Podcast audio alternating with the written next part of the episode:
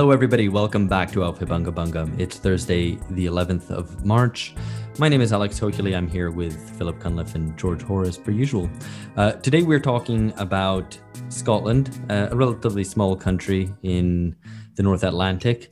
Uh, and I'm sure our American listeners, our North American listeners, will be very happy to be here talking about Scotland because uh, I guess half of you identify as Scottish or German or whatever the hell you identify as.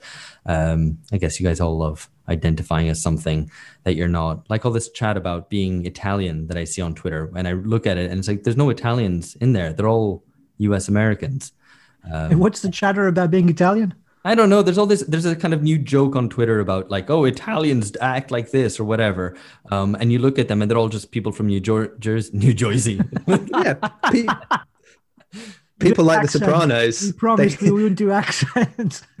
they, they, want to wear tracksuits like Sopranos characters. Exactly, I yeah. mean, I do. So we all do. We all do. Um, so you guys are in the UK, of which Scotland is a constituent part. So tell me about Scotland. Yeah, well, so um, we're having this episode because it's the run up to Scottish elections in May. Um, and though perhaps more importantly, from the international or global point of view, overshadowing these parliamentary elections in May is perhaps the prospect of another referendum on independence. So at the moment, um, the Parliament is part of Britain's system of devolved government, and until recently, it looked like the Scottish Nationalist Party, the SNP, were going to sweep the board. Um, until recently, and now it looks the polls suggest it's more likely to be a hung Parliament or perhaps a narrow SNP majority. And we'll get into the reasons for that um, a bit later on in the show like I said, I mean, all of this is overshadowed by the possibility of another referendum on Scottish independence. The last one was in 2015. And in that one, 55% of Scots voted to remain part of the UK. And now, supporters of Scottish independence, supporters of another referendum, say that the changed circumstances of Brexit, Britain's withdrawal from the European Union, demand another referendum on independence because the SNP is strongly pro European. Scotland, as a nation, um, voted overwhelmingly to remain in the European Union and thus um, they feel that this motivates and necessitates another referendum. And that if the SNP wins the elections in May then this will be effectively a mandate for another referendum. So that's the issue um, on the table for this evening. We're going to have some guests on as well. And I guess uh, uh, we should be clear that a hung parliament is not a well endowed parliament, but it's one in which it's divided, in which no one has an overall majority. Just to clear that up. Should we call up our yeah, list? Thank our... you. Thank you for clearing that up for us. hey, so um, hi guys. Um, great to have you on the show. Um, and um, I suppose before we get stuck in to talking about um, the issues today, which is the upcoming Scottish elections and the prospects for Scottish independence, I thought it should be useful, in the interest of full disclosure, that if um, that we have different views on the question um, and that we put our cards on the table. So I don't know, how do you, um, George and I, for instance, are unionists when it comes to the island of Britain. At least I think I'm correct in talking for George as well, which is to say we support maintaining the Union of England, Wales, and Scotland, though we believe Ireland should be reunified. Um, though, needless to say, however, you know whether or not the Scottish people want to continue with the union is up to them, as it is a basic matter of self-determination speaking for myself, I'd prefer if Scotland um, chose to remain in the Union, but as I said, recognise that ultimately that's up to the Scottish voters themselves. What about you, Alex? Where do you stand on it? I mean, you know, on this podcast, of course, we like to be generous and give the colonized a voice, um, not uh, trample on marginalized voices. So we're inviting the Scots on. I actually, I'm, I'm fine with Scottish independence. I don't really have any firm opinion on it. If the Scots want to leave, then that's fine. Um, I have a slight distaste for the union, but um, that's more just an aesthetic thing than uh, than necessarily a political stance. So um, I'm actually uh, willing to be convinced and went over to the Scottish independent side. What's the what's the nature of your aesthetic uh, yeah, disagreement actually, with the union? Just terrible flag, bad flag, flag, yeah. queen, national anthem, the worst one I think in the whole world. I mean, just for starters. So you know that and that should be enough. These are legitimate. These are legitimate criticisms. I have to I have to grant you each one of those. Um, Okay, so um, Kat and David, you guys are Eurosceptic Scottish socialists, and Euroscepticism is rare on the European left as a whole, and perhaps even more rare among um, supporters of Scottish independence. So, could you tell us a bit about why you oppose the European Union? This is David Jamieson's favourite topic in the whole world after George Galloway. I, will let, I'll, let, David go first. I, uh, I, I always struggle to answer this question of you know why you oppose the EU. It's a wee bit like um, why wouldn't you want to step in dog shit? You know, um, I can't I, I, can't think of arguments for uh, the European Union. I suppose fundamentally the reason why I was an out, outspoken Leave voter in 2016, um, it, it to me it was kind of automatic because it's on the basis of democratic principle. The, the European Union is anti-democratic. It's not just undemocratic; it's obviously undemocratic, um, but it also directly militates against democracy when it's constituted at a, a nation-state uh, level. Um, it's obviously anti-working class. You know, we could move through an enormous litany of crimes in the, in the last ten years, but it's anti-working class in a in a fu- fundamental sense, which is that unlike other forms of democracy or political regime however limited in their democratic content, the working class had no role in setting up the European Union. It's entirely a, a project of Europe's elite, uh, ruling elites. And, you know, their project over the last 50, 60 years of hollowing out democratic traditions and democratic structures uh, and moving democratic decision making to a level when there's only, where there's only elites in the room. Um, basically, so for me, it was automatic and not uh, a, a difficult question. Um, so yeah, I mean, the 2016 question was easy, and the, the Scottish question is just as easy in that in that regard. So, I mean, for, yeah, go oh, on, Kate. I mean, for me, I've always been critical of the EU on the grounds that, that David says undemocratic, neoliberal, and despite the uh, protestations of some of my more liberal friends, it's racist. It racializes the question of immigration.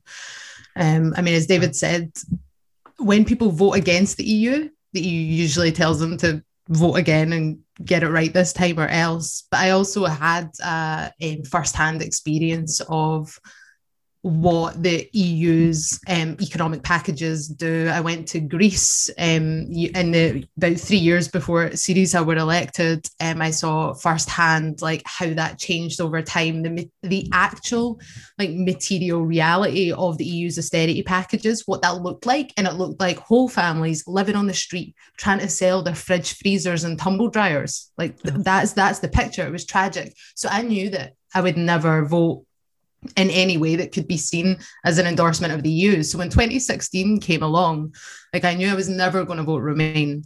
But if I'm being honest, I really hated the Leave campaign. Uh, first of all, I mean, there was pretty much no mobilization for Leave in Scotland. Like I was handed maybe two or three leaflets tops. Um, nobody came to my door to ask about it. Nobody was canvassing. I didn't see, you know, the, the big infamous red bus of lies. Um, you know, I, the people I did come across might just have been eccentrics, but the only campaigner I spoke to on the street was a guy giving out leave leaflets who harangued me for 20 minutes about the threat of sub-Saharan Africans. Whilst oh I was saying, God. no, no, wait, I, like I have criticism of the European Union too. So he was a bit mad. So when it came down to it, um, I actually ended up abstaining, um, which was triumph of weak emotional nerve over what I thought intellectually. Um, I was repulsed by the anti-immigrant politics, but I couldn't see any socialist case for staying in the EU, being in the EU. I wish I'd had the courage of my intellectual convictions, to be honest. But I mean, I think that abstaining or even voting to remain is one thing. Um, I know loads of people in Scotland that, that, voted to remain who are, are very critical of the European Union, but see it as a buffer against Westminster. I think that that's all one thing, and that I can set that to one side. But I think it's another the way that the broad left across uh, Britain then went about trying to cancel the democratic result for years afterwards.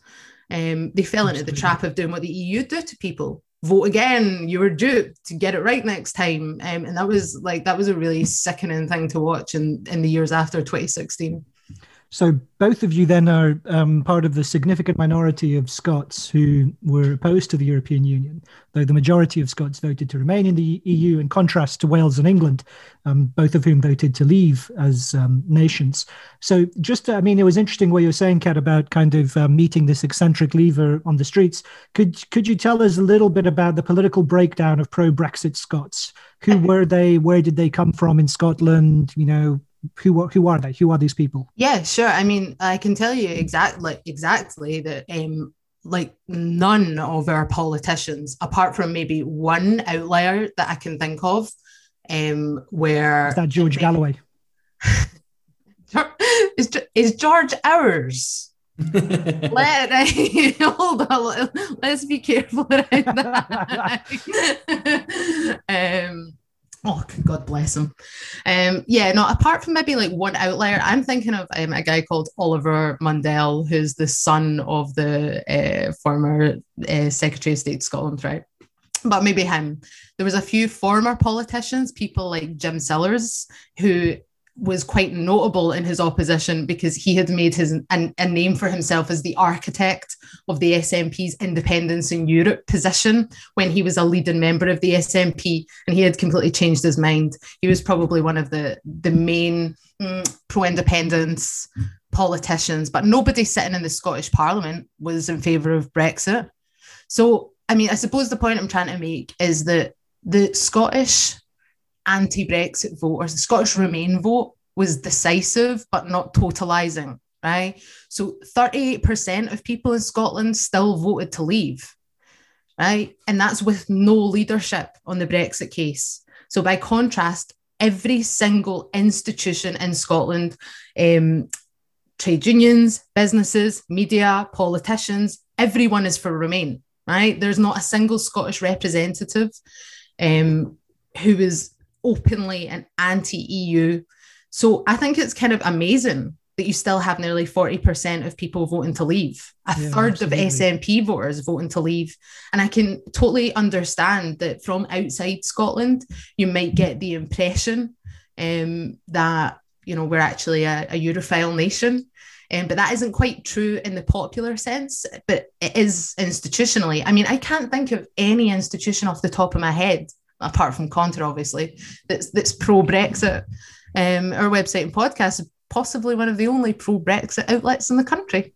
Yeah, and um, well, no, absolutely, and so much the better for it. Um, I just wanted to, to to make the point that there's clearly an element of anti-establishment working class votes that were for independence that transferred during the 2016 and it's probably more than the SNP would allow you to think. So that um, was that was going to be my follow up was yeah. I mean you know was there like an ur- urban rural divide in terms of how the Brexit vote vote went in Scotland was there what was the class divide like on the question? So you have your I mean you have that kind of the mix of traditional uh, fishing communities. There's a chunk of discontented working class. Um, there's some, uh, I'm thinking of like in the borders of Scotland, you know, kind of for quite pro Brexit there. And it's kind of a mix of that. But like there, there is an element of that disenchanted, discontented, disempowered working class vote. But part of the issue in Scotland was that we had had our populist moment. We had had our moment where there is an expression of working class agency against the establishment, and that was against the the, the, the British establishment and probably a British establishment in a more nostalgic sense. So actually, look an establishment that looks more like the people who are pro Brexit in England Yep. Like they're more like the picture of the British establishment in Scotland. So when it comes to voting in 2016, there's loads of people who think they're being anti establishment in Scotland by voting to remain. They think it's a punishment to Westminster because of the chronology. That would that, that would be my argument anyway. I, I was actually comment. wanting to ask that. Sorry, I, I just wanted to say that I wanted to ask that question my, myself actually because that was my impression of it. That the kind of you know, for be- lack of a better way to put it, the sort of populist revolt, it took the form of Brexit in England and it took the form of Scottish independence in Scotland. Um, I think George and Phil disagreed with my take on that when I was just talking to them when we were talking just before recording. Um, but I mean, that seems to be my that was my impression that these things manifested in kind of almost opposite opposite ways, but um, were part of a sim- similar sort of revolt. Yeah, well, just on that, um, they're both revolts in the traditional Labour heartlands. like the areas of Scotland that voted yes are traditional Labour heartlands, deindustrialised working class, people from an Irish Catholic background like myself. Like this is that's the core Labour base in Scotland, um, and that's that's where the revolt happened. The same way as it did arguably in 2016 in England with Brexit. Yeah. So to come in, sorry, a bit on that on. on. on that class makeup. Um, so, I mean, you need to be careful with Scotland because um, obviously, since sixty two percent of people voted Remain, the working class composition of the Remain vote was much higher than, than it was in England. But still, what we know anecdotally, and we don't have a lot of detailed knowledge about who that 38% are because nobody cares. they, they were forgotten about straight away, right? Um, but anecdotally, we do know from vote counters, for example, um, in, for example, the East End of Glasgow, that the Leave vote was higher there, just as was the Yes vote. Uh, in fact, this, and this is an important p- point to bear in mind, um, the Yes Leave vote and the uh, no uh, leave vote were at the same proportion. So uh, by at least one poll, 38% of uh, yes voters were also leave voters. So it corresponded directly to the national average. Uh, and as Kat said, there's a poll that shows a third of SNP voters also voted to leave. Um, I mean, partly because the SNP has um, it's not always been this Europhile party, and because it mobilizes a, a, popular base, a populist base, and a working class base, as well as you know those kind of more technocratic, liberal sort of middle class voters. Yeah, no, I mean, I thought the the thirty percent of SNP voters who voted for Brexit, it was a fascinating kind of um, group, and it would be interesting to know more about them. Um, but let's, I mean, let's move on to talk about the SNP because so both of you guys support Scottish independence, as indeed does um, the SNP, Scotland's ruling party at the moment. Um, before we talk about your views on independence, though, um, could you give us a brief overview for our listeners all over the world um, about kind of who are the different groups and factions who support independence in Scotland today? Like, who are the different types of people who are pro independence? Um, okay, I think there's two broad class factions, maybe not class factions, two broad tendencies in the independence movement, very broadly. Um, that make up even the mainstream of the nationalist movement. And I think this is what is typically obscure from um, people observing from outside of Scotland, where Nicola Sturgeon is the image, uh, and before her, Alex Salmond uh, were the image of Scottish independence. Um, Scotland is almost unique, perhaps unique in the Western world for uniting its kind of middle class, liberal, technocratic element with a more working class or kind of, you know, plebeian, lower middle class, working class, uh, populist element. So both of those elements uh, basically combine in, in, the in the independence movement. And if we get to talk talking about the infighting in the SNP, that's partly an expression uh, of that really strange coalition uh, of uh, of forces. Outside of that, you know, there's there's the traditional national movement, nationalist party, and, and kind of nationalist movement, which contains a mad flurry of different ideological tendencies. Some very liberal and kind of Europhile, and uncritical. Uh, some that hark back to a more kind of social democratic mood, former Labour people. I mean, a lot of the ranks of the decisive generation of the SNP were former Labour. Um, you know, uh, there's also the Scottish Green Party, um, who again kind of mix together sort of liberal traditions and, and and so on. There's a wider kind of diaspora of maybe more radical uh, left wing positions and, and so forth. So there's a real jumble in there of populist, social democratic, liberal, all kinds of stuff. Um, yeah. I mean, I I sort of see it like this is where I really expose myself as like not being an academic or like I've never done sociology, right? But like I, so I have cartoons in my head about like what these different people represent. Yeah, so I've got my I've got my anti-establishment, uh, dissident working class people, right? Who are like in those labor heartlands. and um, they hate Westminster. Like that's that's their bag. They're disenchanted, disenfranchised, and want Britain to break, right? That's that's them. You then you've got your kind of like aspirational PMC, uh, eh, grant funded, um, soft liberals for independence, very much in the young SNP and the Green Party. Then you've got your classic tartan Tories, which do exist. So the people yeah. who maybe own a small business somewhere in Perth, um, you know, maybe like a, a delicatessen in Perth or something like that. Um, you know, they're really uh, they're, they're a special type of kind of petty bourgeois nationalist. And then you've got what I like to call uh, the panicked professionals. Now, the panicked professionals are the middle class who hate change and want the status quo, right?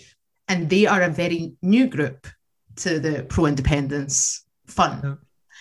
And what is motivating them has been Brexit because they don't want Brexit. They want the status quo. They want stable house prices. That's what they want. So I think since 2016, we've seen little creeps in the polls on independence. I don't know if you've noticed this, but there have been polls after poll after poll, which is saying, "Oh, support's going up, support's going up." It's like it's because of Brexit, and it's actually, it's true. And this is part of the problem: is that actually what the SNP have done in power since 2016 is pander to the, prof- the, the panicked professionals. They've panicked to that section of Scottish, they've pandered to that section of panicked Scottish society, saying, don't worry, independence will be a smooth process. Um, in that, there's a really deranged interview between uh, Andrew Neil and Andrew Wilson on the Spectator website. I don't know if you've, you've just tell us who they are so our listeners are all on the same page. Uh, so Alex Neil, uh, Alex Neil, sorry, Andrew Neil is the editor of The Spectator, and Andrew Wilson is a former MSP, um, and he is one of the, he works for Charlotte Street Partners, Scotland's premier lobbying firm. Um, but he's also one of the architects of the Growth Commission, which is the SNP's main plan for independence. In this interview, he talks about um, independence being an orderly process. And that, I mean, that is a, that's a slogan for mm. those um, kind of middle class, professional, panicked people in Scotland who don't want yeah. change, they don't want Brexit to disrupt, and they think independence can be a smooth process. And that's mm. in massive contradiction to that working class base. Mm. Uh, there's a that's, quote which remains yeah. unattributed to a SNP politician. I wouldn't attribute it in public um, because I can't corroborate it. Um, who said, uh, in 2014 we won the schemes. Now we have to win the boardrooms. And that really tells you about what the SNP have been doing in government since 2016 yeah. so that that idea of uh, of an orderly process that's classic panic professional speak. You can see how that would would appeal. Um, and i think those those i wouldn't say marketing categories because that sounds um, derogatory, but those kind of portraits are really useful. But one group that I I didn't hear about there was was I guess you guys. The, I mean, is this an unfair description? A kind of national socialists? Um, are you guys part of these this Strasserite red brown conspiracy that we've all been hearing no, about? That's great. That's great. Uh, no, I, I keep that in right because. Uh, because I do occasionally get called a Strasserite, so you know I need to feed that to my, my real fans. it's um, funny. It's funny that we don't have to explain probably to listeners of this podcast what Strasserite means, but something like hung Parliament, we we we do.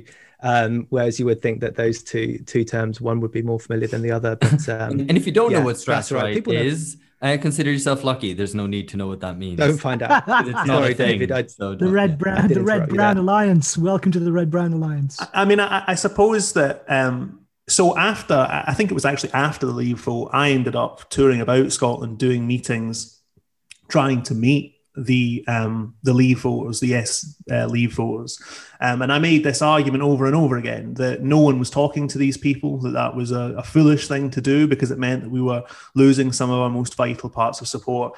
And you know, I went to some meetings where some of the more kind of mainstream nationalists would actually red in the face get up and shout at you, you know, because you remember what it was like immediately after the, the vote you're a baby killer. Like, do you know? I mean, people were saying things that were irrational, completely irrational. Yeah. Um, and the sad thing to me was I would have people, and they were often the ones that I spoke to, and maybe these are some of the more kind of politically articulate uh, voters. They were usually people who were in the kind of old Labour, turned SNP.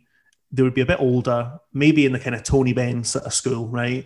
And they would walk up to me, having said nothing in the meeting, after the meetings, and say, We agree with everything you just said. Why is everyone saying that we're racists? Which to me was kind of heartbreaking that it was mm. older people as well saying it yeah. was sort of heartbreaking. Um, so, uh, where do we fit in? I mean, I suppose we're trying to articulate an argument which to me is going to become completely essential. I mean, a few weeks ago, I just said, um, and maybe it's a long shot, but I said I think we're going to win the argument about the European Union um, in Scotland for, for reasons we can maybe get onto, which is a bold statement because if you look at the polls, uh, support for the European Union, of course, remains incredibly high. Um, but we're trying to push the argument, and I believe we'll have some success uh, on it, uh, on the merits, the intellectual merits of the case, um, that apart from anything else, the demand for membership of the European Union will seriously undermine the case for Scottish independence. Seriously undermine the case for mm. Scottish independence. And the more people understand that, the more purchase we're going to have. Because I agree with what Kat said in terms of um, Scottish Scots are not instinctually liberal. They're not instinctually Europhiles. The national movement is not instinctively a Europhile movement. I mean, when Kat said, you know, Jim Sillars had to make it the case for this independence in Europe case, it was done very opportunistically. It was in the, in the 80s, the European Union, the modern EU, was developing, and they said, look, we can get around this argument, or you're you're leaving this economic union to say, yeah, we're, we're leaving one union and we're joining another bigger economic union, which was always a slightly dishonest argument because the UK does Scotland does most of its trade with the UK and would under any circumstances. Um, but the point is that before that, Euroscepticism was not at all uncommon in the nationalist movement and in, in, the SNP even. Um, so people do sway around uh, on this issue. And fundamentally, the European question is not the main national question in Scotland. This is the other thing. I don't know that there's ever really much more you know, than than room for one national question. In 2016, Scots who voted Remain did so because they were voting against the democratic deficit. So there's an obvious contradiction there. Yeah. A future vote on Scotland's membership of the European Union will not be the same at all. Uh, it won't have that same conflict uh, arranged in the same in the same way. So could you just break it down for us? Why is EU membership in, incompatible with national independence for Scotland? So it's it's if if the, the the SNP's case for independence at this point is a complete dog's dinner, and it's it's fascinating um, that, that the kind of contradictions that have, that have emerged because what the SNP leadership, and you have to distinguish the two things because the SNP is led by a very secretive, centralized faction, uh, and they don't often agree with what the the conference floor of an SNP conference agrees with. It's, very, it's a very undemocratic uh, and elitist organization in its structure. Um, but what the SNP leadership want to do is um, send uh, our monetary, monetary so- sovereignty to London because they want us to be part of sterlingization, which means we would continue to use the pound, but without any access to monetary policy. We wouldn't have a central bank. You need a central bank to join um, the, the European Union. The Growth Commission that Kat mentioned um, places six tests on setting up an independent currency. Those te- tests are actually mutually contradictory. You can't meet them all. Uh, and they're designed to stop Scotland achieving an independent uh, currency and therefore an independent central bank. You must have those things on the Maastricht to join the European Union. And then, of course, on top of that, they want to send off a foreign policy to Washington. They want Scotland to be a fully signed up member of NATO. So they want to basically exile Scotland's sovereign democratic rights variously to London, Brussels, Berlin, Washington. So they're a nationalist movement which is hostile, utterly hostile to, to democratic sovereignty and to national democracy at the national level, completely hostile. Uh, and that's obviously a huge contradiction, and it's going to cause them, it is causing them endless problems, and and and will continue to do so. Um, but it's it's the arch contradiction of you have a national movement that has come into hegemony and prominence because of you know the, the voids Peter Mair's voids. You know the, the, the, the traditional democratic structures and traditions have collapsed. They've moved into that void but they just want to reproduce the void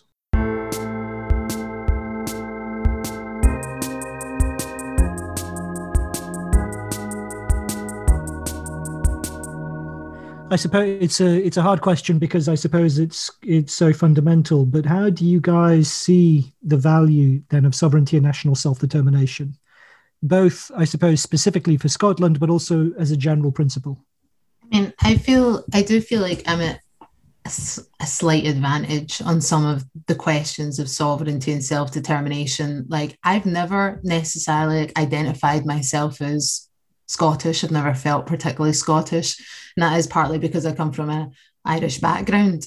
so there's never been any question for me that socialism means sovereignty and self determination. Having an Irish heritage in Scotland means that you have kind of immediate access to a national popular tradition in the form of rebel mm. songs, uh, you know, family events and that sort of thing. So I've never really been tempted by that fashionable tendency on the left to just dismiss the questions as irrelevant. It's quite a complicated um, relationship that I have to, to Scottish identity. On the Scottish left, I think there's always been a bit of discomfort about our own national traditions because, unlike the Irish, we're, we're not an oppressed people historically. Yeah. So there's no neat moral narrative there. Um, but I'll, I think it's important to remember that internationalism implies that there is a national level and that sovereignty isn't an absolute concept, but something that's contested between different social forces.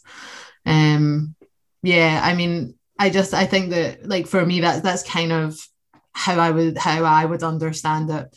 Um, yeah, I mean the task I think for the left in Scotland is to try and separate like the good elements of popular sovereignty in our historic movements like the Red Clydeside, the UCS, the poll tax revolt, um, separate that from Scotland's legacy of pretty bog standard Labour Party service delivery type politics. Yeah, absolutely. Yeah, I mean, I, yeah. Go on. Sorry. Go um, on. Uh, yeah, I mean, I, I think so. This the Scottish national question, which we have to remember, and I think it's very often forgotten. Like you, you almost hear this sometimes discussed outside of Scotland as though the Scots are a sort of bloody-minded people. That's what Thatcher said who are always wanting independence. This, the demand for Scottish independence is very modern. It basically didn't exist before 2012, not as a, an element of mass consciousness or a mass movement. There's always been a small pro independence strain in Scottish society, or has been since the sort of 1930s. It was tiny then. It gained a bit in the 70s and 80s, but it's really exploded from about 2012 onwards. And it is a direct response to the conditions of, call it what you will, the void, neoliberalism, the decline of social democracy.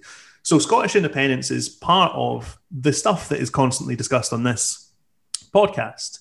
It's um, how the national question, as a democratic question, uh, has come to be a response to the hollowing out uh, of democracy, the very one sided nature of the contemporary class war, uh, basically. So it could never have been a question for me to ignore the, um, I mean, from a very kind of like abstract, full Marxian standpoint, you got some people, you know, on the left who would say, how can you go along with this nationalism and all this kind of stuff, right? Just sort of aloof abstract uh, attitude to, to politics because the independence question was confronting the fundamental the democratic crisis that afflicts uh, modern uh, uh, capitalist society and is addressed by a whole series of different movements some progressive some quite reactionary you know but you know i mean scottish independence is very very much a piece with everything that's going on like brexit the yellow vests catalonia greece on and on and on. And it needs to be viewed in, in that context. And in each of these contexts, in different ways, there's a struggle over the question of the situation of democratic life at a nation state level, at which level, you know, it is inevitably situated. I mean, I just really wanted to try and get across um, just how exciting 2014 was. So when David is talking about um, the the vote and how and what that meant and it being part of the uh, global populist moment in Scotland's happens in 2014. I just really wanted to emphasize that for listeners that might not be familiar with what happened in 2014 because I have no idea what that looks like from outside of Scotland because every single day I was either speaking at a meeting in a probably in a working class community in a miners' welfare or small town hall or a like hastily arranged rally or I was giving out leaflets or chapping doors in tower blocks. Like the amount of activity that was going on and the amount of ordinary people who were engaged in that activity, like it wasn't a like professional leftist astroturf campaign. Yeah. It was it was very grassroots. And the thing that always sticks with me about it, and what I think is very similar to some of the uh, the instincts around Brexit, is that people felt for the first time in their lives that their vote was actually going to count because people in like do you know what I mean Glasgow voting Labour for a hundred years and nothing changes, right? You still have some of the worst areas of deprivation, you still have some of the lowest life expectancies, you still have some of the highest unemployment rates. People have been voting Labour, Labour, Labour. The vote doesn't count, get a Tory government. Vote for the SNP ones, doesn't matter, get a Tory government. Scotland's votes generally don't really change the colour of government. People at that point as well when the referendum starts to be discussed, we're looking at Westminster. Right? And remember, this is pre Corbyn. And I always think, to me, like so much politics has happened in such a short mm-hmm. period of time. So, so much has happened. It's pre Corbyn. So we're looking at Tories who are, you know, ramping up austerity. You've got the Labour Party and people like Rachel Reeves saying we'll be tougher on welfare than the Tories and all that. Everyone's committed to Trident. Everyone wants like more nuclear weapons, the bigger the better. So there's people are sick of meaningless choices, genuinely sick of it, right? So you have really low voter turnouts and engagement and all of that stuff. And what happened was that I, I remember at one point feeling like the rest of the UK, I mean, I say that, I mean, particularly the sort of like London kind of liberal types are, are kind of like looking and laughing at us. Everybody thinks this is a joke. So did the so did the prime minister. Thought it was a joke. Thought it was a, a wee jokey vote. No one's really going to turn up. It's going to be like that AV vote. No one's really going to give a shit. And they ignored it and ignored it and ignored it until the last three months where they had completely shat themselves. Sorry, yeah. they had. And then there was suddenly this panic from the establishment. In the last three months of the Scottish independence referendum campaign, every headline, every news programme, every think tank, Barack Obama, the Queen, the European yes. Union, they're all coming out saying, if you vote for this, you'll lose your job, your home, your pension, you'll be in out of bins, I don't know, whatever fear story they could come up with. And the it was, I mean, it was just constant, constant, constant project fear. And people voted for it anyway. People voted for independence. So 45% still voting. Like, I, regardless of all of that scaremongering, like there was a real sense of people expressing their agency. Um, and that was the really powerful thing about it. I think there are some parallels there with Brexit. Oh, like, absolutely. it's an expression of agency. And I think all the fear mongering, like, no. so I was, I saw it. Like all I, all my interactions with the EU referendum were all looking at what was happening in the English press. There wasn't a ca- campaign up here. Yeah. And I'm like, oh, this sounds, this all sounds very familiar. Yeah, absolutely. It's funny I mean, hearing you say that, Kat. Like it, it, was, it oh, sounds oh, like that. Yeah, no, I was going to say the same thing as Phil. Really, it actually sounds like hearing Phil and George talk about Brexit and the EU. If you just remove the terms, I'd be like, yeah, well, that's it's about Brexit rather than Scottish independence. Um, I did want to ask something, and maybe to play slightly devil's advocate, but um, and and also to a certain extent go against what David said, a point which I generally agree with about looking at politics from where you are um, and fighting for democracy rather than from some abstract point of view and some abstract recipe about what socialism is, and that means not being nationalist or something like that. Um, but it obviously you already mentioned Catalonia. Um, Wales should maybe be brought in, the Basque Country, um, and various other na- like national independence movements. Um, what is your position on that? I mean, how does that flow from your support for Scottish independence? Because I mean, I guess to put it um, in a more critical way, the I would be concerned about national, you know, about fragmentation, if not quite balkanization, then the kind of breakup of multinational states. And I think multinational states are good insofar as it's operates on a universalist principle that people of different types uh, can live together and uh, form a common polity um, based on a civic identity rather than any kind of more uh, essentialist one. And especially with the kind of growth of essentialism, uh, whether you see it in terms of identity politics or whatever, um, isn't there a risk with kind of national independence movement of breaking apart kind of um, you know a Spanish entity or a UK entity or something like that? I mean, I um, I think that's a good point. I think that's a, a valid worry. Um, I don't think you can just have a universal position on the national question. I don't think that that can be achieved. Basically, I think you have to take each national case on its merit. So there are some national questions that are completely obvious, like like Palestine, because it's a, a site of you know national oppression. Um, there are, you, you, know, and that was traditionally the kind of nationalist movements uh, in the colonized world and, and so on. It's quite an obvious orientation that you would have on that from a, from a socialist standpoint. Um, but there are many European national questions that uh, are much more complicated. Um, so, for example, in Belgium, there are national questions mm. where the divisions are, sometimes are fueled by reactionary um, politics or ethnic politics or, or whatever.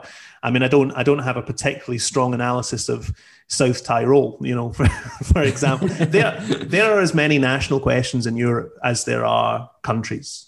Um, which incidentally is one of the reasons why it was always strange that people thought that the European Union would support the breakup of some of Europe's most powerful nation states. You know, you get this idea that the, the, European Union would somehow be a friend of the Catalan movement or Scottish independence or whatever. There's an obvious reason why they will never support that, which is that it threatens to set off bombs all over the continent in terms of every powerful nation has its own internal national question.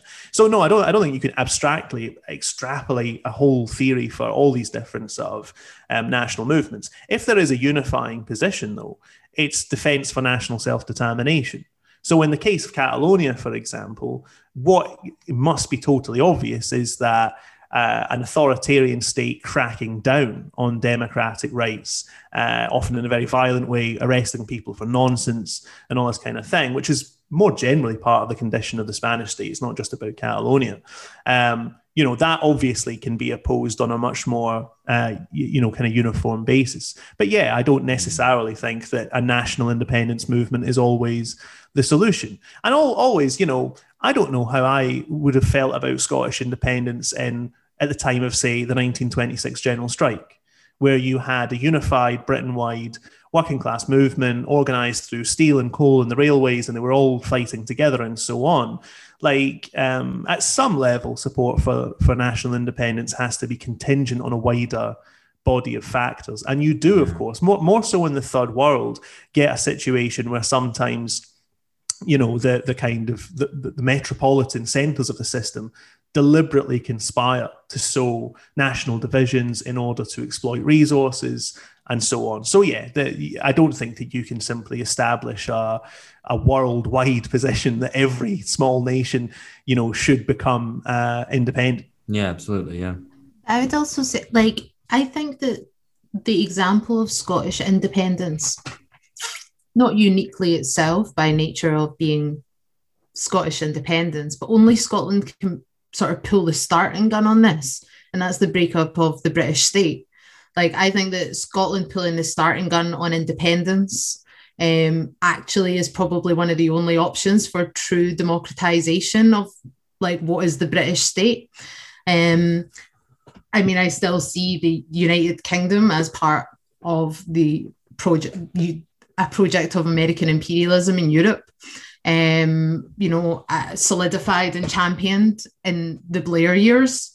Um, I don't see any uh, like I, I the questions of like NATO membership, um, of Trident, these these big things, the parts of the British state that you can't vote away, the lobbying, the House of Lords, all of that. Like I think that Scottish independence and that rupture provides a starting point for actual processes of democratization of the British state. I have this, a, I, sorry, go on. Philip. No, you go on, David. Go on. I so I almost wanted to ask um, Philip or George in particular, perhaps because um, you are in the English national context. I don't know a lot about this question, but it seems to me that like uh, I think that England is one, you know, the, the, the national unit within the UK. Well, not necessarily the UK, because Northern Ireland is obviously a, like a totally different kettle of fish. but within Britain, Scotland, Wales, and, and England. I mean, uh, in Scotland and in Wales, for example, uh, you know, national traditions and institutions have been preserved as part of the um, the UK Constitution. There's no real mirror of that in England. I mean, I think the English national question is quite extreme, and I, in terms of um, the lack of representation within England, eh, within England, the problems of regionalisation in England, which are extremely acute. I mean, you know, Scotland is uh, is actually one of the wealthier parts of, of the UK. Uh, obviously, parts of like the Midlands and the and the Northeast and so on in England are grossly underserved democratically, economically, um, all the all the rest of it. And my assumption was, and this is perhaps why Brexit didn't have quite the same um, even interest in Scotland is that uh, Brexit was partly an attempt to answer the English question on, on behalf of uh, masses of, of, uh, uh, of English people. So I'm kind of interested in that angle as well. Like I do, I would hope uh, that the Scottish national question could be, be part of answering the English national question. Um, yeah, so that's just to take on that it's a really good point, and I, I don't, I certainly wouldn't. I don't know about George. I certainly wouldn't disagree with you about the, um, you know, how important that kind of motor of um, English provincial and rural revolt against um, the southeast, the metropolitan southeast, was as part of, um, and the old Labour heartlands as part of the Brexit process. Um, I suppose we'll we can talk a, a bit more about it if um, when we get to talk about um, kind of what a federal a federal Britain might look like. But I wanted to push you both a little bit on this question. So Kat has made a very powerful case for Scottish independence, and, and you have as well, David, with respect to how Scottish independence kind of um, sets alight kind of the question of the English national question. Um, and Kat made the case for Scottish independence as setting the firing gun on the breakup of this um, kind of decrepit imperial structure that is the kind of the current UK. Um, I suppose my question to you guys is though, you had, I mean, you know, we've just been talking about how much of this politics is driven as a revolt against Westminster. How can you be confident um, that the that restore the Scottish independence isn't a product of the void rather than a solution. So you've made the case about how you know it would kind of um, it's a democratization and it is a way of renewing popular self-government in Scotland, and particularly among all those voters and people who've been alienated from the central state in Westminster. But what if what if you're just as trapped in the void as the current kind of political structures and its Scottish independence? How can you be confident Scottish independence is an escape from it? You see, I, I think it's definitely both. It's be- definitely a both uh, a product and a, and a uh, response. I mean, again, this, my my feeling again with the, the Scottish independence question is from the outside looking in, you only see the extreme technocracy. You only see the anti politics of of Nicola Sturgeon, who's this extreme example of like an anti-politics figurehead people just project onto her what they want which is how she can support get ghana mass support from working class populists and pmc liberal bedwetters and they're all projecting onto her precisely what they want from politics rather than what they're they're, they're getting so clearly that there are dangers in that in that scenario but I, that to me is what the rebirth. I hope that with Brexit and Scottish independence and all these and the yellow vests in France and all these other movements, we're seeing the rebirth of a democratic popular instinct in politics. And the birth agony of that will be highly contradictory and painful. Uh, and one of the things that it will produce is forces of this kind. I mean, in a sense, every anti political figurehead has been the same. Trump was the same. Trump talked a great game about you know, reindustrialization and make America great again. And he's going to make American heartlands. He's going to give America back to them and all this kind of stuff. Of course, in reality, he was a hollow, hollow man. Yeah. And that's that's what you have with the with the SNP as well. But I'm still confident that you can act on those contradictions and work on those contradictions to try and draw out the, uh, the, the popular democratic attitudes. I mean, to make one point that I think needs to be made, because again, this might be totally invisible from outside of Scotland. Scotland, until the lockdown, had its largest social movement in its entire history. There were, you know, every other week, there was a mass demonstration in a Scottish town or city 20, 30, 40, 50, 60, up to 100,000 people on pro independence marches. Nicola Sturgeon never set foot on one of those marches. She did get on a plane to London to march on the People's Vote March and take wow. a stupid looking a stupid looking selfie with uh, what's his name, uh, uh, Tony Blair's Alastair Campbell. Alastair Campbell, his famous picture of Sturgeon with Alastair Campbell grinning like a moron.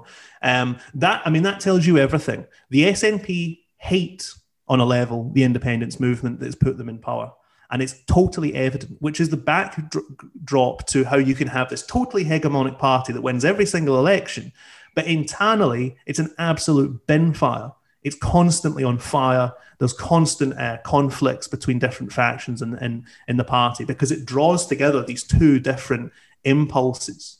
Mm. Uh, in a deeply, deeply contradictory way that means that it's going to, I mean, like I say, the, the, the case for independence is now so contradictory that independence isn't going to happen under this platform. It's too contradictory um, to work. Yeah, it's that part. It's, it's the the sort of group of people I described as the kind of anti-establishment dissidents, um, who are on those marches like they they're huge. They're, it's much bigger than anything like the the anti-war movement, and we had huge demonstrations here. Um, and I mean, not only has Nicola Sturgeon not been near them, I don't even think she mentioned them um, on her social media because hmm. Sturgeon has ultimately used the popular base of working class support for the SNP to pursue support among the class least likely to support independence um, yeah. namely the, the PMC.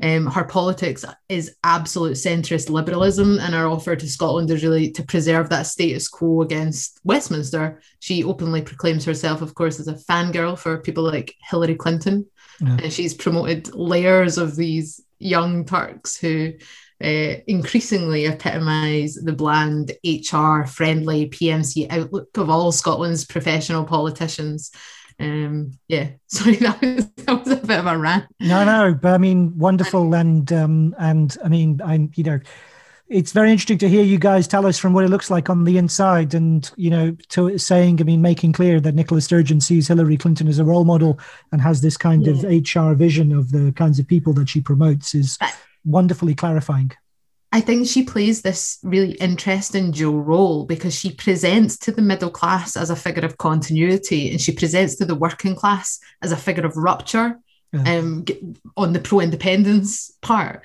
So she's very good at playing this game of competency. Um, the SNP since 2016 have barely made a single policy achievement yeah. like during all that time. And to explain it away, they say, "Oh, it's Westminster's fault," and then they they say, uh, "Oh, independence will it'll eventually happen, and when it happens, we'll make big changes then." But that that's why Sturgeon succeeds where other kind of Clintonite centrist types fail, is that she's able to present to the middle class as this continuity, stable house prices type figure, and mm. for the working class, you know, once we get independence, we'll we'll do all those things that that need to be done. Yeah. So, so I, I, guess there's George a, yeah, yeah. There's there's an analog here, obviously.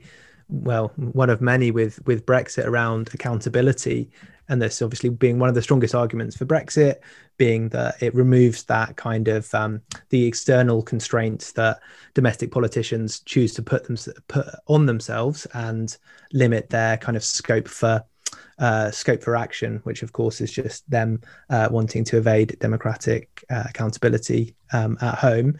But I think one one thing which um, came out of I think some particularly some of the points that you were making, David, was what's the what's the, the strongest argument against Scottish independence from from this point of view? Because I think you you know you both touched a little bit on how there's a kind of a nationalist movement which is at least partly hostile to national sovereignty, wants to hand power out everywhere other than uh, than keeping it in Scotland. I mean, is this a is this a, um, a contingent factor, or is this the the kind of the challenge that independents uh, or socialists in, in favor of independence are, are facing? I think um, to answer that lastly, I mean, I think um, I think it's a problem of political articulation. So um, there is a problem in that. Look, I mean, the mood of the yes vote in twenty in twenty fourteen was very much take back control. It wasn't. people on this listen to this podcast will know that there are, you know, two souls of, of leftist politics. There's a tradition that sees um, popular democracy, mass democracy, mass self activity on the part of the population as the route to social change.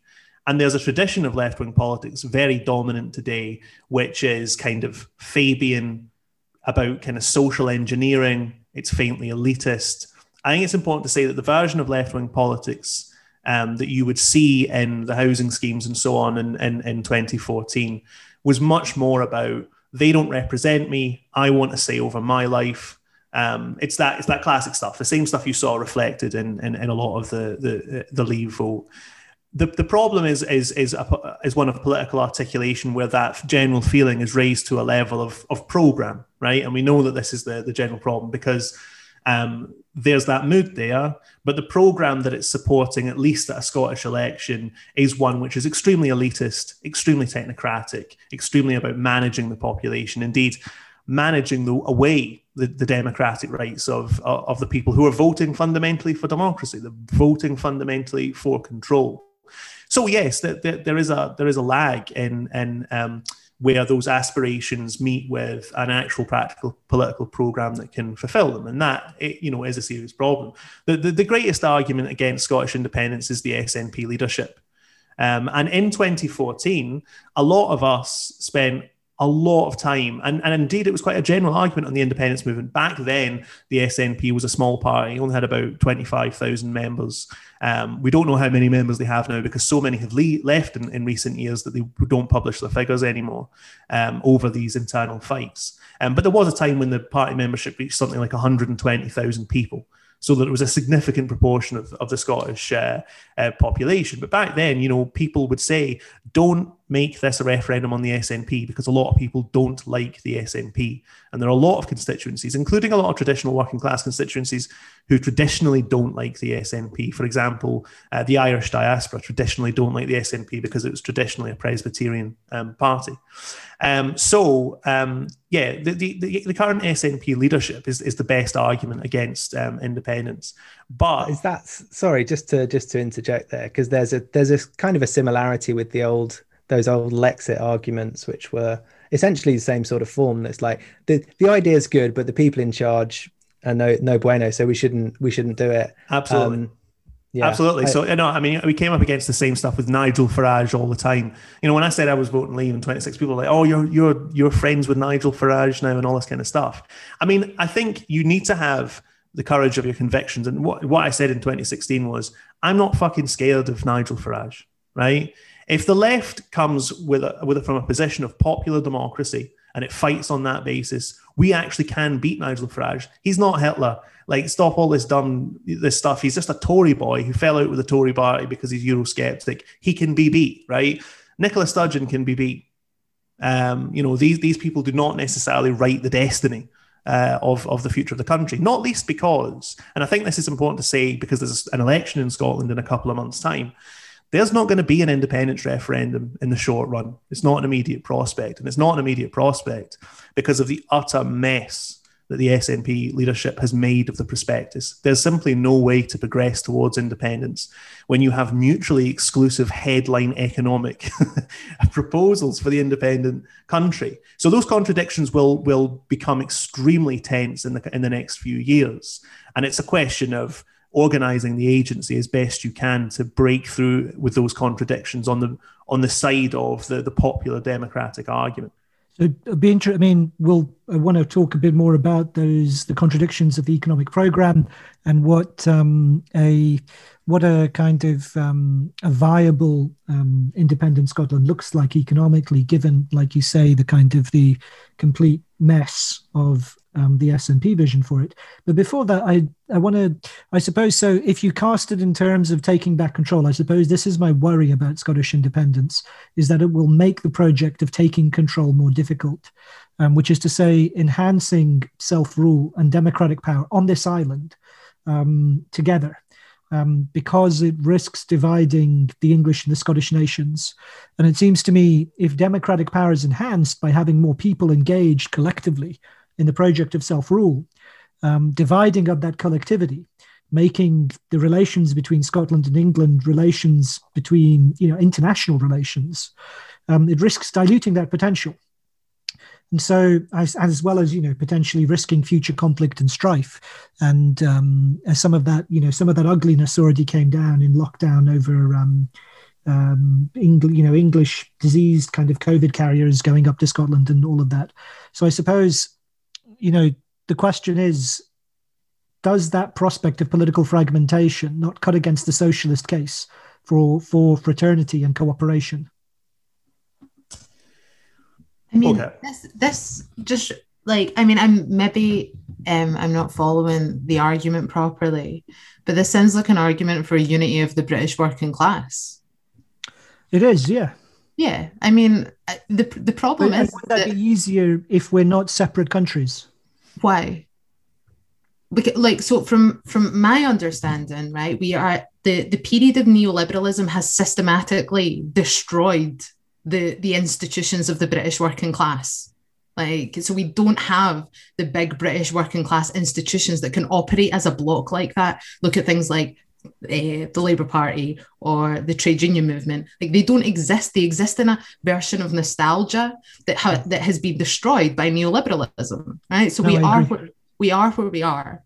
Part of one of the consequences of that has been this like break in Scottish consciousness where people are fed up of voting for the, the same parties. They see their agency as lying um, with them being able to vote for independence. Like that's a part of it. So uh, I don't see why the working class needs to be unified eh, eh, in a British sense. Like I don't, I don't have like any problems with with solidarity across borders. I don't feel differently about people in the north of Ireland than I do in the south of Ireland in terms of the working class, just because one's part of the, the UK and some are in the south.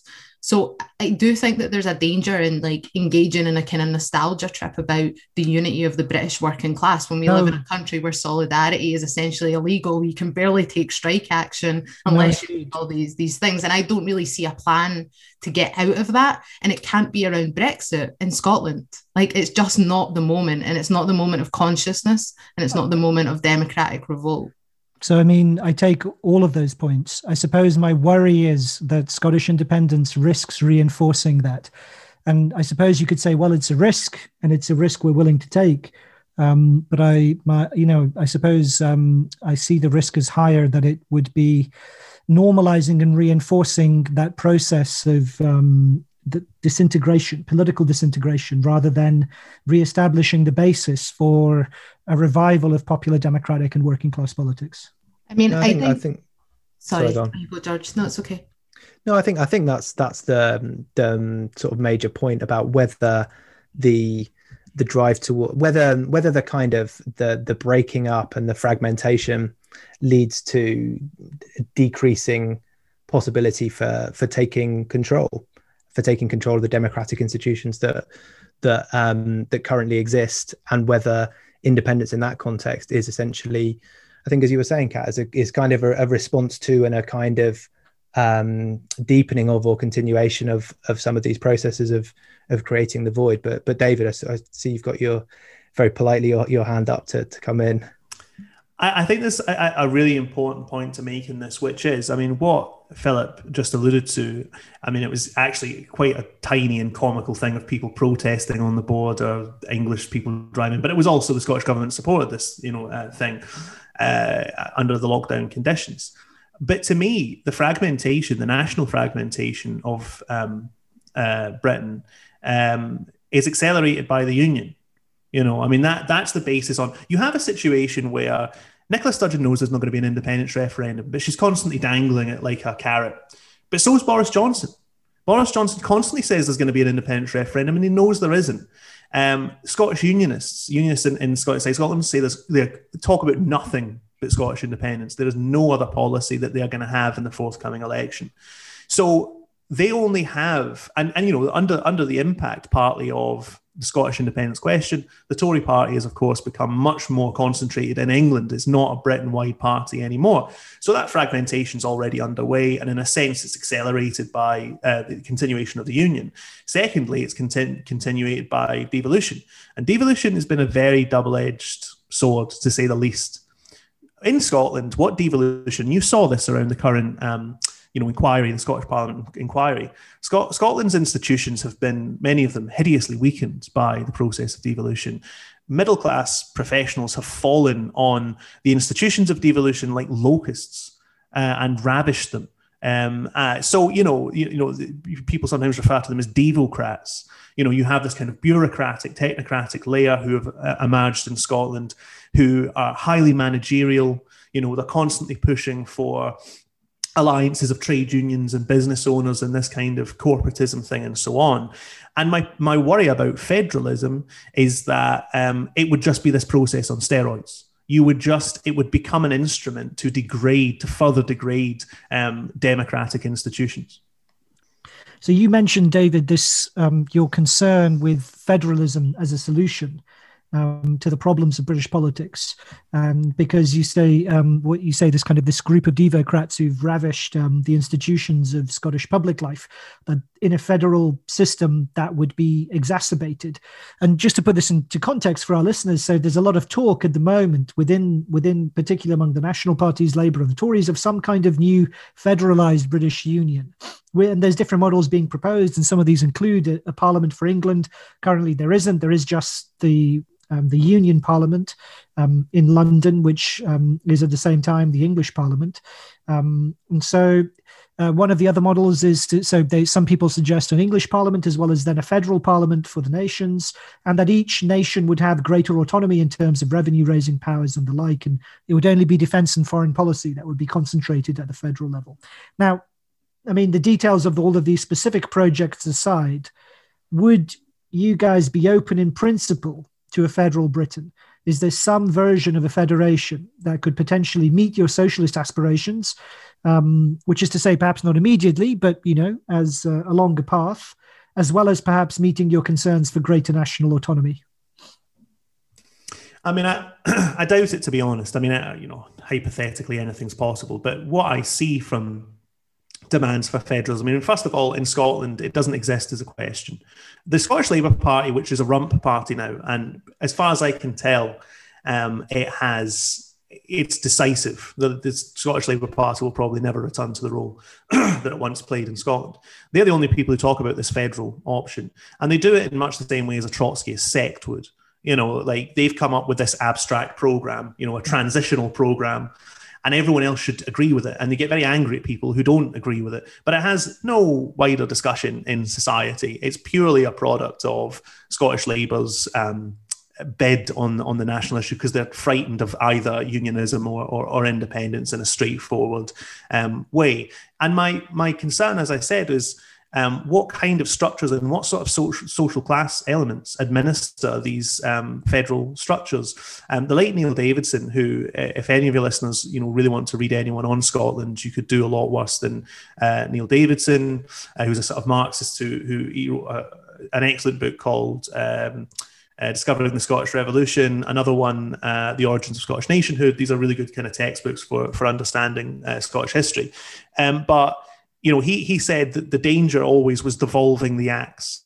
That basically you have this long um, hierarchical structure of devolutionary processes. No one is fundamentally accountable. Everyone blames everyone else, and you have different little pockets of man- of the managerial elite um, implementing cuts and removing democratic rights and, and all this kind of stuff. And all of them are just blaming each other, which is what's happening, of course, with with devolution. The SNP get away with a huge amount simply on the basis that they are not Westminster and they are not in full control uh, of what goes on uh, in the country. And of course, you get this in countries relating to the EU as well. The SNP never cease to say that we can't bail out this or that industry because of e- because of the EU, um, mm. and they did it right up to the day when we formally left. But of course, they're still, of course, they're still doing it because they because they want back in the EU. They still have this pressure of of of not using state aids that we now have the you know we have more levers more influence over because of brexit and so on. They, they won't use it because they they they are deferential to other layers of of management and administration. And my fear would be that um, a federal britain would become uh, another of those structures. So actually on that sort of question because we haven't really talked about the economics of it i guess um, which is that uh, i mean i always was struck by the notion that when people talk about Scottish independence, but assume that it would remain within the EU or that Scotland would retain the sterling as a currency, it sounded to me like a pretty empty sort of independence that you'd be having if you can't set your own monetary policy and so on. Um, but there's other issues at stake as well. I mean, so you know, unionists will argue that Britain subsidizes Scotland with social spending, um, which is actually a thing that happens, I guess, in many other different areas where you know you have it sort of uh, with with Flanders and Belgium as well.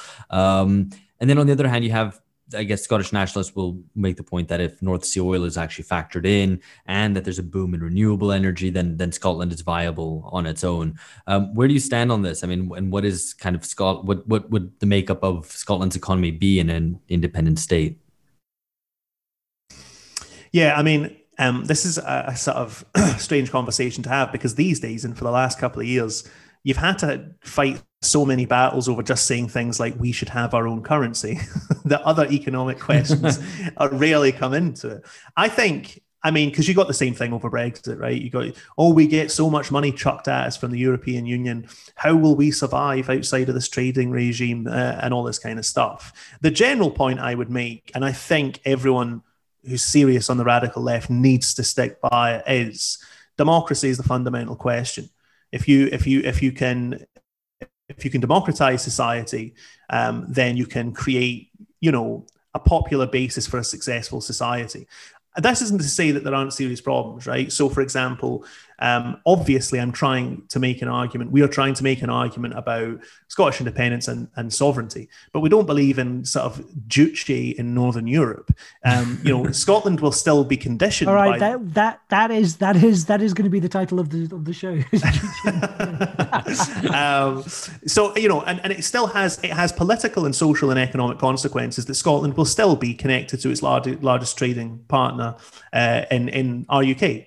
Um, you know, we, all of us have to have to struggle with the reality that we um, want democracy in a globalized world, uh, and that there are contradictions there that we have to um, somehow meet. Um, but you know, think of it like this: throughout this crisis, the most astonishing thing has happened, which is at, the height of it, um, the UK government put 10 million workers on furlough whatever um, criticisms people have of that furlough scheme and so on, a country that doesn't have its own central bank can't do that. Um, yeah. I, I, mean, this is this is the kind of stuff that is just not going on in the heads of um, su- supporters of the mainstream case, uh, the, the, the leadership case, as it were, for, for Scottish independence. You'd have to knock on doors and say, "Remember that furlough scheme? We couldn't do that." Uh, if you mm. lack economic sovereignty on that basis, in in the economic period that we're in and probably continuing to move into, you've got nothing. And all these arguments about kind of, you know, how are you going to make up for the lost trade and all that kind of stuff, they just don't compare to having the basic governmental and democratic structures that any, um, um, you know, independent state would require. And there are, but there are other, other problems. So, for example, and this is connected to the crisis, for example, of the Scottish Scottish media uh, and the fact that the Scottish government's had to bail them out. Um, Scotland suffers from a problem of acute foreign ownership in its economy. So American influence is very strong in uh, in the in the Scottish economy, and that to me should also be addressed. That's also part of the independence debate. Yeah. Uh, uh, you can have an economy completely dominated by uh, foreign uh, corporations. Um, and once again, that means taking questions like a central bank, like state aid, and so on seriously, um, which the SNP leadership routinely refused to do. Yeah. So recently, there's been plenty of factional fighting in the ruling Scottish National Party between its current leader and Scotland's First Minister, Nicola Sturgeon, and its former leader, Alex Salmond. Now, the details of the story are pretty involved and complex, and they've only recently broken onto the wider British national press. So this is a difficult thing because I've actually I've not read anything which summarizes this effectively. So I'm going to give you guys the very challenging, um, the very well, the challenge of if you can summarize what's happened, but also explain what's at stake beneath the kind of, you know, the ins and outs and details of it.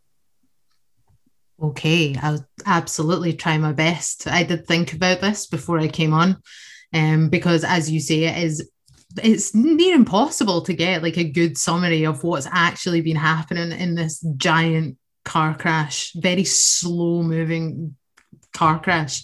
So as you said, it's uh and there's a split emerged, very nasty and vicious split between Alex Salmond, um, who's probably one of the most significant figures in Scottish political history, or recent Scottish political history, rather. Um, he's also the former mentor of Nicola Sturgeon, the current First Minister, as you said. And what has happened is that there has been a series of court battles between Alex Salmond and the Scottish government. First of all, Alex Salmond suing them over a particular process and culminating in a criminal trial. And the basis of that trial was Alex Salmond was accused of 14 charges of sexual assault. He was accused of sexual harassment in the workplace, which he had taken the government to court over a botched process. And in that criminal trial, which was kind of the nadir of the, the whole thing, he was acquitted on all charges. And the Scottish government um, is then instructed to make a payout basically because of the botched process and yada yada. So what what's then happened is there's, there's been an investigation committee set up. And I don't know if you've had the joy of watching any of our wonderful investigation committee. No, you haven't. So there's been a really painful, drawn out committee investigating this whole affair, well, particularly the way that the complaints of sexual harassment against Alex Salmond were handled. So Nicola Sturgeon has been has had to give evidence. Alex Salmond's given evidence. Nicola Sturgeon's husband, who's the chief executive of the SNP, has also given evidence, and the permanent secretary has given evidence. And you know, there's there's so much coming out of it about evidence that's been hidden. Uh, Alex Salmond is claiming conspiracy. Nicola Sturgeon is um, very much um, using, I would say, like aspects of Me Too and things like that to to make her case. Um, I think she's an incredibly skilled politician because half the journalists in Scotland were duped by the fact that she's genuinely empathetic. Um, ah which uh, I mean, that's big alarm bells for me. Um, but why this matters, right? I think is because the SNP have presented themselves and the Scottish Parliament and Scottish institutions as truly better, as superior to them down there in Westminster. And what's happening is that is very quickly unraveling and it's starting to show in the polls for May's election. So I remember the last leaflet that went out in 2014 from the official SNP Yes Scotland campaign for independence. And on it, it had the it had Big Ben snapping in two. It, it did look like it was from the Socialist Workers' Party. Big Ben snapping in two, and it said, they lied about weapons of mass destruction. They lied about expenses. They lied about Scotland's oil. What else are they lying about? So there was this whole thing about like Westminster's full of cheats and liars. It's corrupt. It's rotten to the core. That's why we need independence because Scottish institutions are they're pure and superior and really democratic. And actually, this process is taking a really black and white moral assertion about Scotland um, and showing that there's much more of a grey area. And I think that, you know, there's one particular reason that some people might think um, that independence, you know, as a as a movement is potentially threatened by this whole thing. So just to to follow up on that a little bit, the um, do the do the two pr- protagonists represent? So Alex Salmond and Nicola Sturgeon represent different political factions within the SNP or or wider Scottish society, or is it just a bit of kind of um, sub House of Cards political intrigue? I suppose um, I know. I mean, Salmond and Sturgeon represent basically the same leading faction uh, of the SNP, but underneath that, some of the kind of populist element has latched on to Salmond's case. So every single issue in the SNP becomes an, an item of shadow boxing. So whether it's the Salmond and Sturgeon split, or the GRA reform, or the hate crime bill, which has just passed, you know, all these sorts of issues um, are latched onto by various actors who want to fight over a much more general but vague feeling that we're not moving towards independence. And there's impatience in parts of the movement about that um, situation. So, no, I mean, it, they they have very similar politics. There are one or two interesting differences between them, but basically, um, you know, Salmond laid down all the markers that Sturgeon has followed. If anything, Sturgeon's a bit more technocratic and robotic, but apart from that, there's not a, there's not a serious programmatic difference between them. With, At with least some she's not being called a sex pest by her own lawyer. So, how far, David, is it legitimate to characterize Scotland as a one party state? Um, and would it be fair to say its institutions and public life have been captured by the SNP? I mean, this claim is heard frequently or with increasing frequency now south of the border. It's also been very powerfully made by Andrew Neil, who we've already mentioned, uh, the Scottish journalist and also editor of the conservative magazine, The Spectator.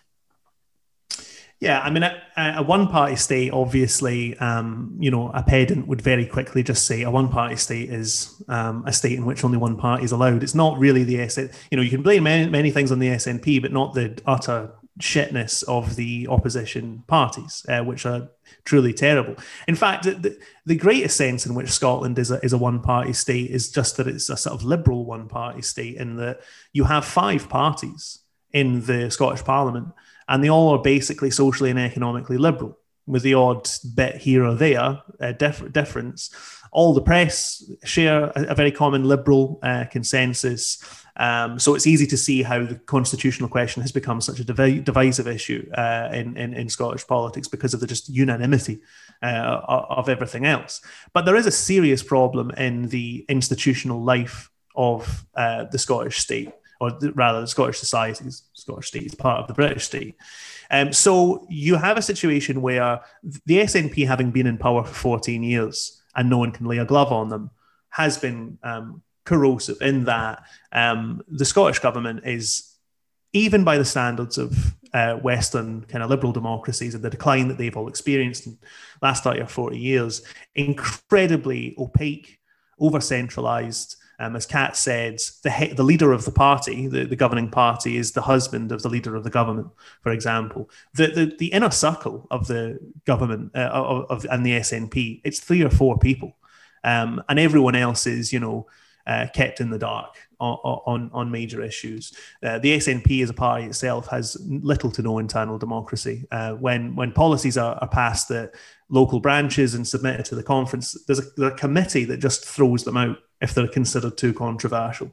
Um, so, and that and that has that has bred out in concentric circles into various other institutions. The Scottish government, and this is how devolution works, runs a kind of patronage model. Um, you know, a lot of things are obviously de- dependent on the funds that Scotland gets from the, the British state. Then those are handed out to friends, basically. So you've created a perfect breeding ground for, you know, a very narrow and limited democratic um, sphere. I mean, this situation is now so extreme um, because, for example, all the Scottish major Scottish newspapers are funded by the state because they don't function anymore on a, on a commercial basis. Um, mm-hmm. So you you have a situation where during Nicola Sturgeon's um, uh, evidence to the inquiry, the Scottish government, uh, the, the, the, Justice Minister, was live tweeting the entire thing. And then you had Scottish journalists tweeting about how great Nicola Sturgeon is. And these are supposed to be, this is like the unionist press. this is the other thing. The, the unionist establishment in Scotland, parts of it, they love Nicola Sturgeon. Um, which you know tells you a thing or two about who about who this was, and hate her opponents. So, for example, just to, to return to how savage the internal factional struggles in, in the independence movement are, um, the leadership of the SNP, the leading faction, frequently accuses the movement of being um, under the influence of Russia. Um, this is a constant thing. So, I, so for example, the SNP played an important role in the Westminster Committee that accused Brexit of being a, a Trojan horse for Russian influence. And, and during that report, and it's not just Brexit, Scottish independence is also a Trojan horse for Russian influence. Um, and of course, the, the, these journalists just gobble up these lines. They hate the independence movement, constantly accuse them of being assets for Russia, or as I saw today, Iran. I don't know what the Khomeinites have in play in Scotland, but so Russia, George Galloway. Yeah, yeah. um, so, so yeah, I mean, it's, it's an extremely peculiar situation. uh, in Scottish society where it, you know there are very few moving parts of the Scottish middle class that are not in this kind of relationship with the central government. Um, and I mean, some of the opaqueness in the government is utterly ridiculous. The, the famously, Nicola Sturgeon and her colleagues never write anything down. So, because they have such a secretive culture in the party for so long. Um, so, for example, we don't have, there's no paper trail in Scotland as to how lockdown conditions were arrived at. There's no official written advice from the chief medical officer or anyone past. It's that's insane. What's what's the rationale for that? I, I I heard Lil Wayne doesn't write his lyrics down because he doesn't have time and he can remember them. But what's the what uh, what's the rationale for them not writing anything down? That's They, they don't. really They weird. don't. The journalists. I mean. I mean. They don't supply one. They just keep their mouth shut. So like, the, the, there's no explanation as to why nothing's ever written down. So we we have no paper trail that explains to us how we ended up in lockdown or, or how specific decisions were taken or any of this kind of stuff. They were just meetings between the first minister and the chief medical officer and a few other bureaucrats in which they discussed all this stuff but didn't write anything down. There's no submitted advice or anything like that. And that's a big problem because the Scottish, in the Scottish care homes, I mean, this is a much bigger scandal than anything else that's animate, animating Scottish politics at this point, was atrocious, the death rate in Scottish care homes. But we have no idea what precautions were taken or not taken or whatever. So there's a fundamental problem with democracy when the government simply doesn't record its decision making processes.